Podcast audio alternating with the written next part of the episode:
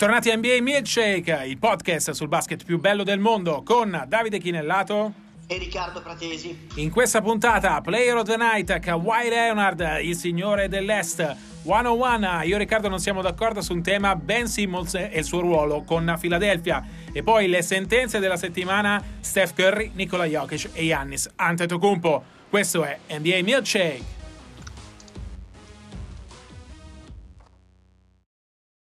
Questo è Player of the Night, il giocatore della notte e non può essere che Kawhi Leonard, altra prova strepitosa in gara 4 a Philadelphia, 39 punti, 14 rimbalzi, con Toronto che ha pareggiato sul 2-2 la serie contro i Sixers.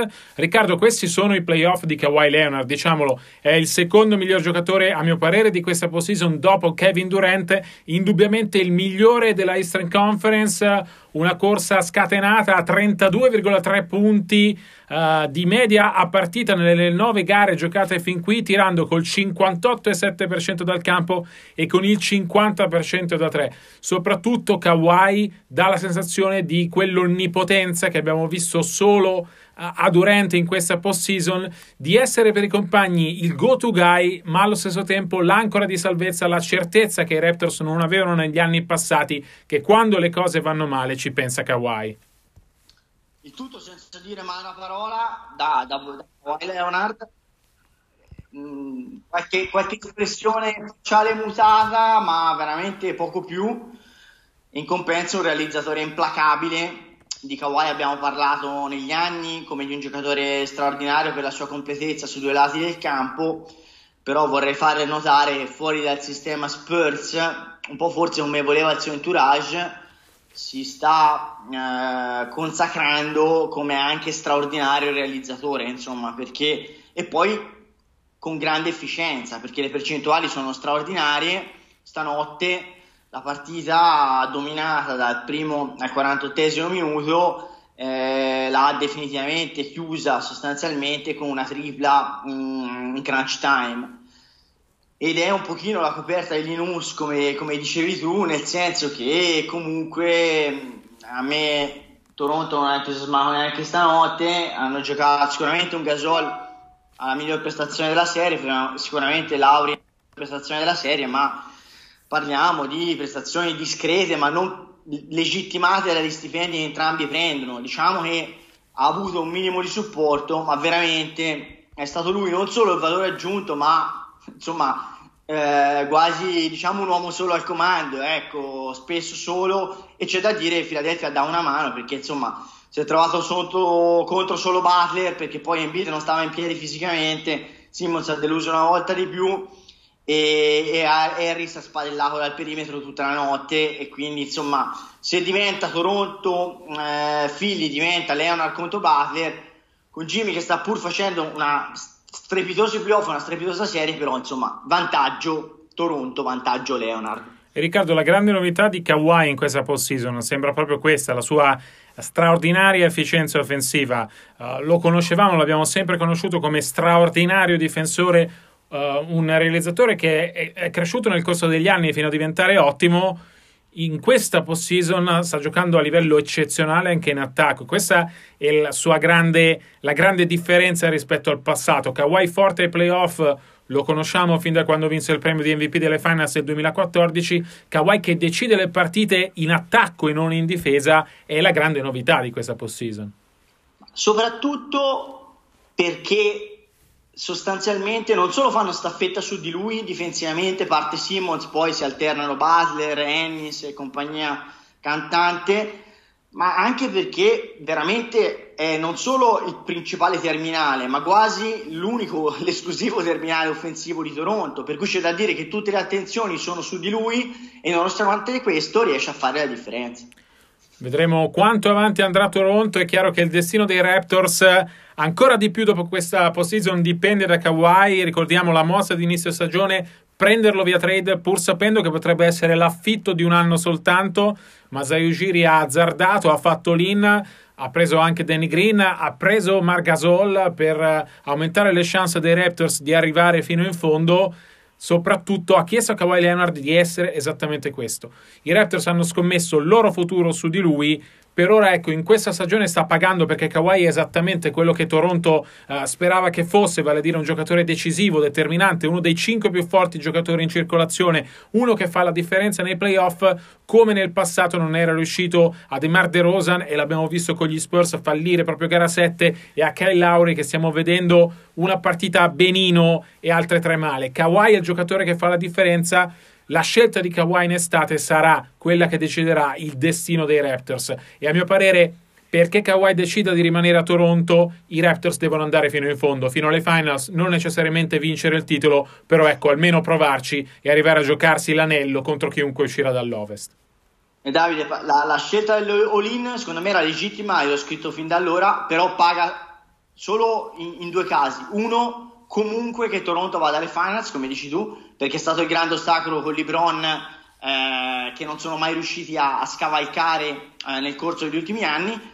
E eh, seconda ipotesi, che Leonard, a prescindere dai risultati, firmi e rinnovi eh, con la franchigia canadese.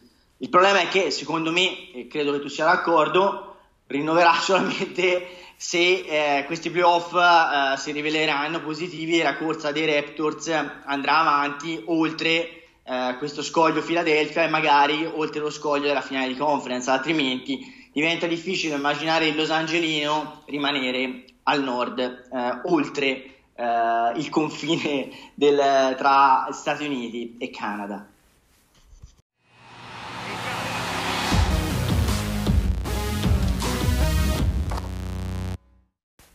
Questo è One on One, uno contro uno. Io e Riccardo non siamo d'accordo su un tema. Quello di questa settimana è il valore di Ben Simmons, l'australiano all-star di Philadelphia. Dovrebbe essere con Joel Embiid una delle due colonne principali di questa squadra arrivata fino in semifinale di conference e con tanta tanta voglia di andare oltre.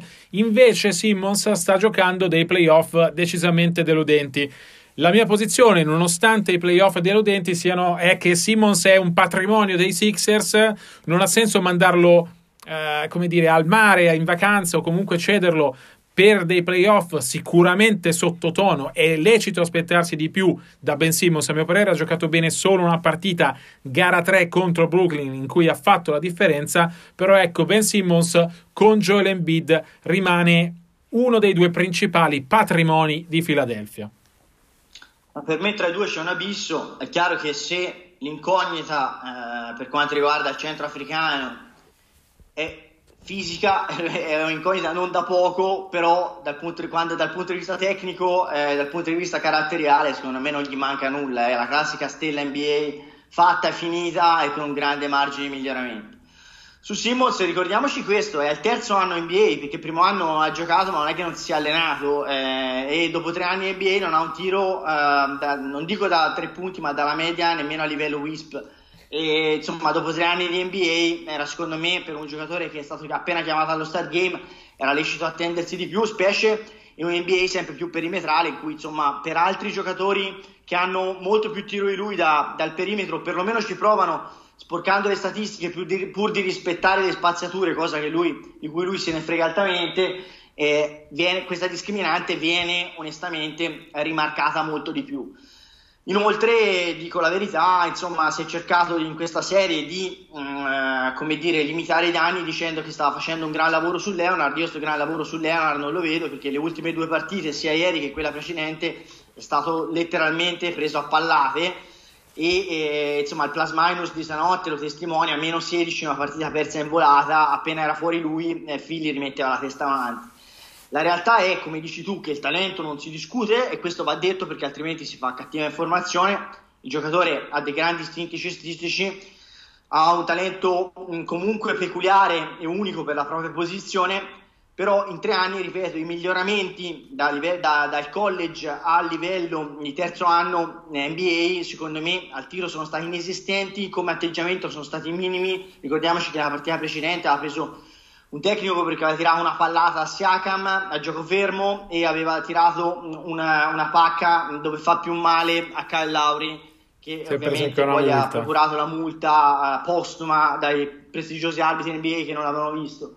E, e, quindi anche facendo il paragone secondo me con lo scorso anno, cioè appena Philadelphia aveva incontrato una squadra tra virgolette seria, competitiva come Boston, era completamente sparito, è finito in panchina al suo posto DJ McConnell l'anno scorso eh, down the stretch e quest'anno, eh, queste, specialmente nelle ultime due partite, appena arrivata una squadra di, di, di, insomma, di livello superiore come sono i Toronto Raptors, di nuovo i suoi limiti enormi, secondo me, non da All-Star, sono emersi in maniera clamorosa. Il tiro è sicuramente il problema principale di Simmons. Uh, mi aspettavo anch'io, onestamente, nonostante lo stia difendendo in questo nostro one-on-one, mi aspettavo onestamente che quest'anno mostrasse dei progressi al, al tiro che invece non ci sono ed è un problema ed è giusto che lo diventi un problema in estate, nel senso di dire a questo giocatore, sono certo che Brett Brown comunque finiscano i playoff eh, di Philadelphia, lo farà e gli ricorderà che ha bisogno di mettere, di mettere un tiro, perché è impensabile nell'NBA moderna per chiunque Uh, non avere un tiro, non dico da tre, ma Ben Simmons non ha nemmeno un tiro fuori dall'area in questo momento. Tutti i suoi tentativi nei playoff sono arrivati in zona colorata. Questo è sicuramente un enorme difetto. Quello che sostengo io è che nonostante tutti i suoi difetti, nonostante i playoff sicuramente al di sotto delle aspettative, è un talento uh, su cui Philadelphia deve costruire il proprio futuro.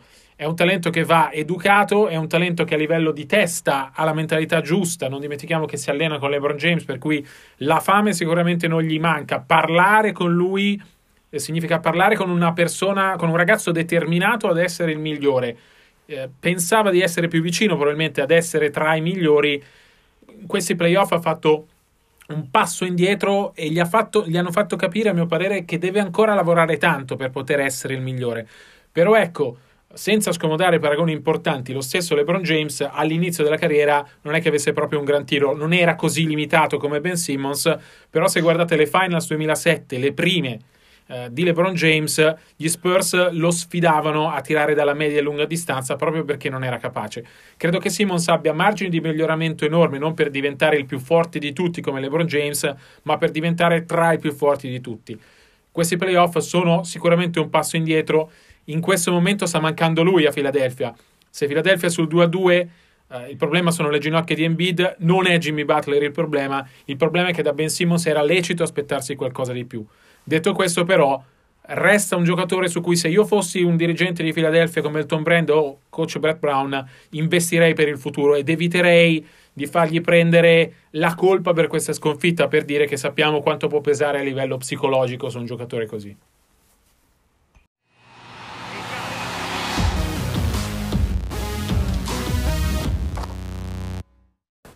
Queste sono le sentenze della settimana.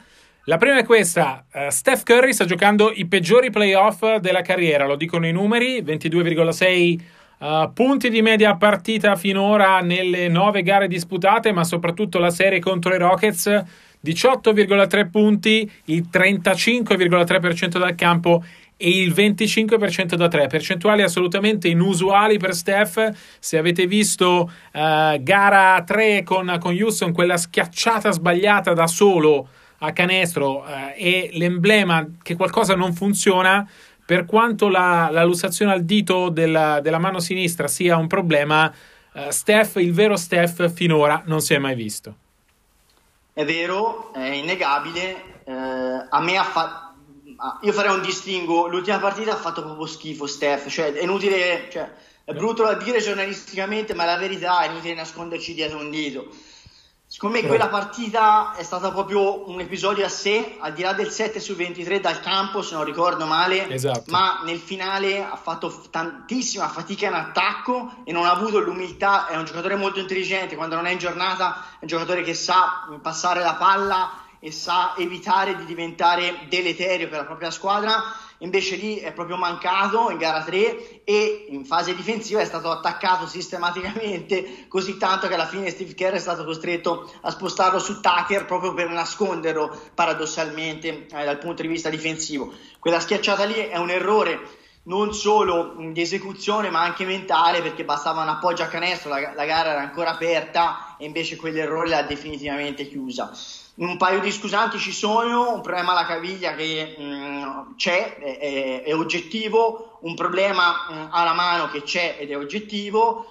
Uh, di sicuro i suoi playoff non sono stati ottimali e l'ultima partita è stata pessima. Io mh, mm, in questo prendo un pochino le difese di Steph, nel senso la serie è ancora molto giovane, nonostante il 2-1, uh, eh, c'è tempo per rifarsi, per fare la differenza e soprattutto uh, va detto quando si fa, danno giudizi su Steph che peggiora playoff, va anche detto questo, ha avuto l'umiltà di far diventare Warriors la squadra di Durant, era la sua squadra proprio per il bene comune, questo A non è facile dal punto di vista psicologico, B un pochino può limitare certe prestazioni perché il go-to guy è diventato KD, e poi eh, c'è da dire, ricordiamoci quando lo paragoniamo a Antetokounmpo, a, a Durant, a LeBron James, eh, a Kawhi Leonard, insomma, magari forse, ricordatevi a guardarlo bene fisicamente Steph Curry, perché Steph Curry fisicamente non è nella stessa categoria uh, di questi altri giocatori uh, a cui viene comparato.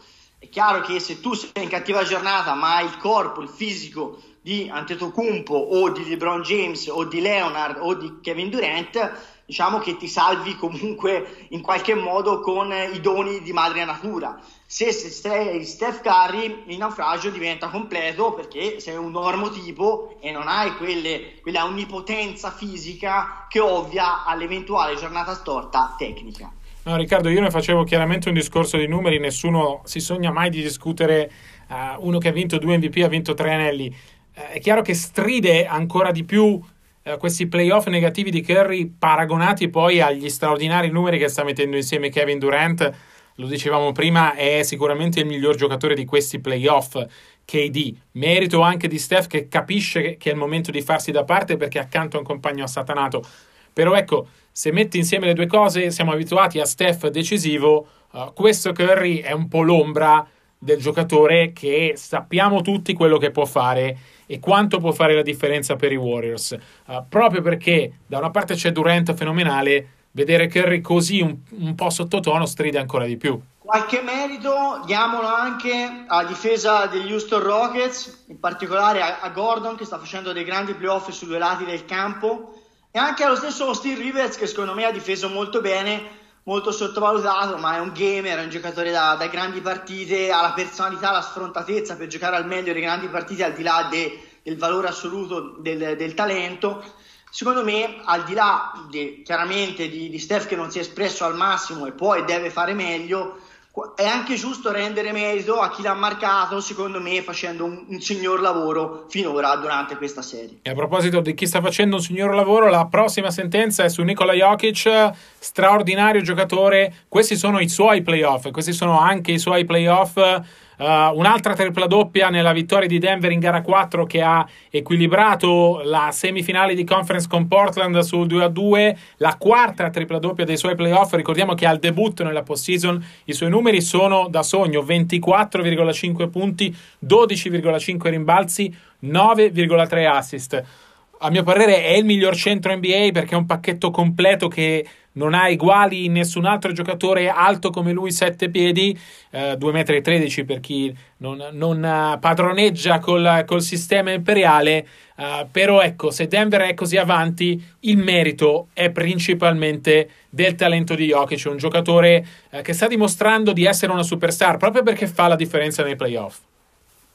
Sì, è cresciuto molto secondo me mm, mentalmente e con lui sono cresciuti i Denver Nuggets mentalmente, squadra capace di ripre- andare a riprendersi il fattore campo eh, favorevole, prima a San Antonio e adesso a Portland. A Portland lo ha fatto reduce da una sconfitta dopo quattro supplementari che dal punto di vista psicologico avrebbe ammazzato squadre più esperte e evidentemente meno mature di questi eh, Denver Nuggets. Eh, anche lui fisicamente si è spossato dopo quella, quella fatica è tornato in campo due giorni dopo e ha saputo fare la differenza, quarta tripla doppia eh, di questi playoff in 11 partite, ricordiamo che è il debutto assoluto in post season e sono numeri eh, clamorosi.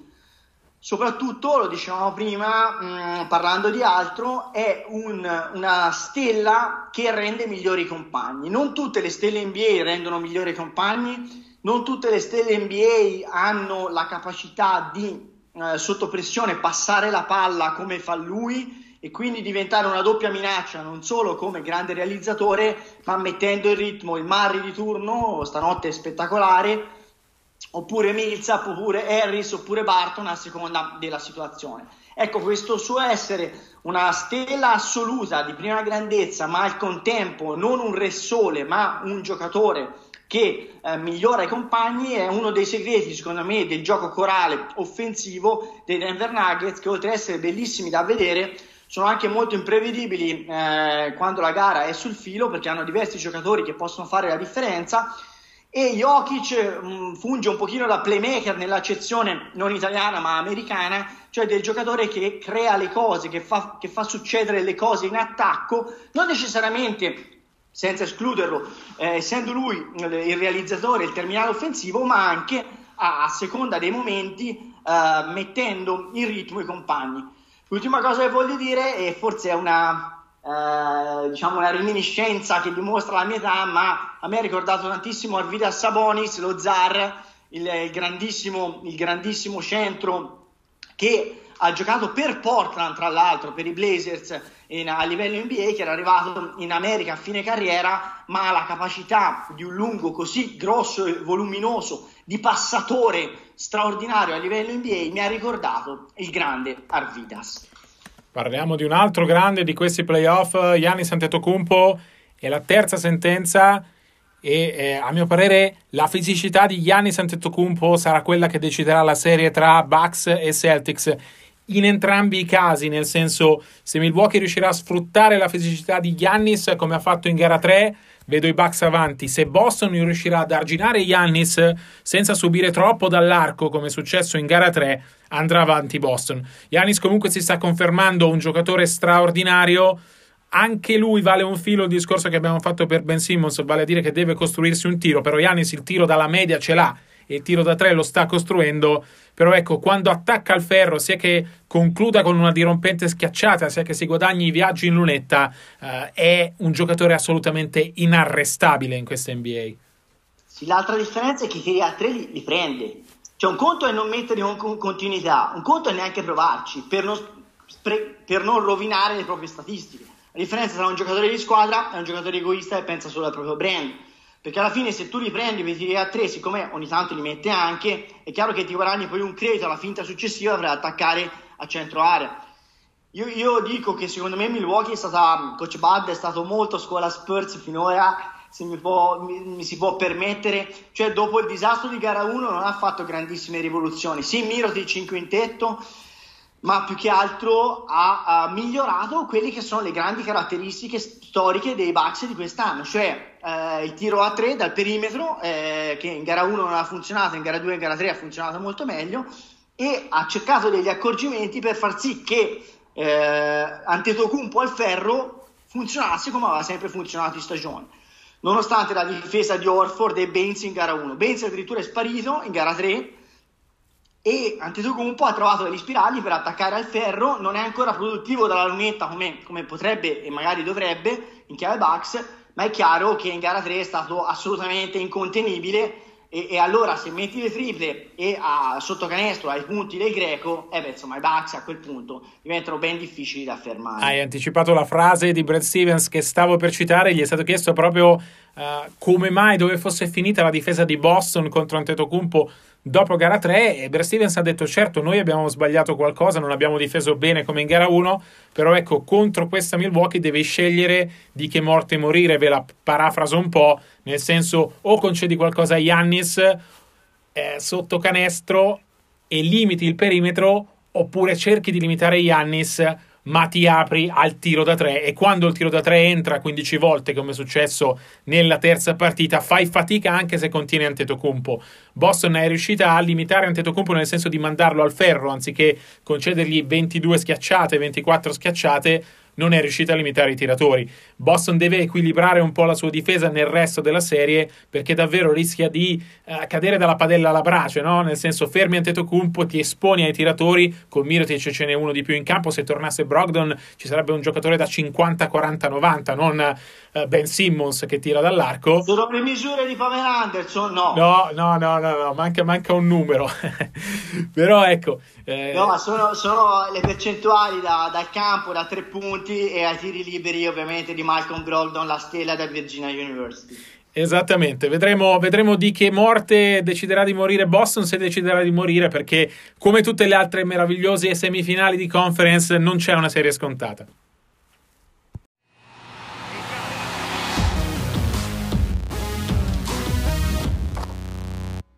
Si chiude qui la puntata numero 27 di NBA Milkshake.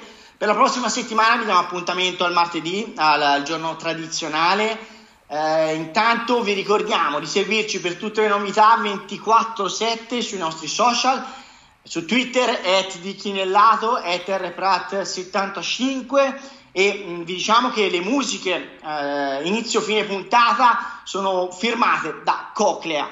A presto, buoni playoff NBA, a martedì.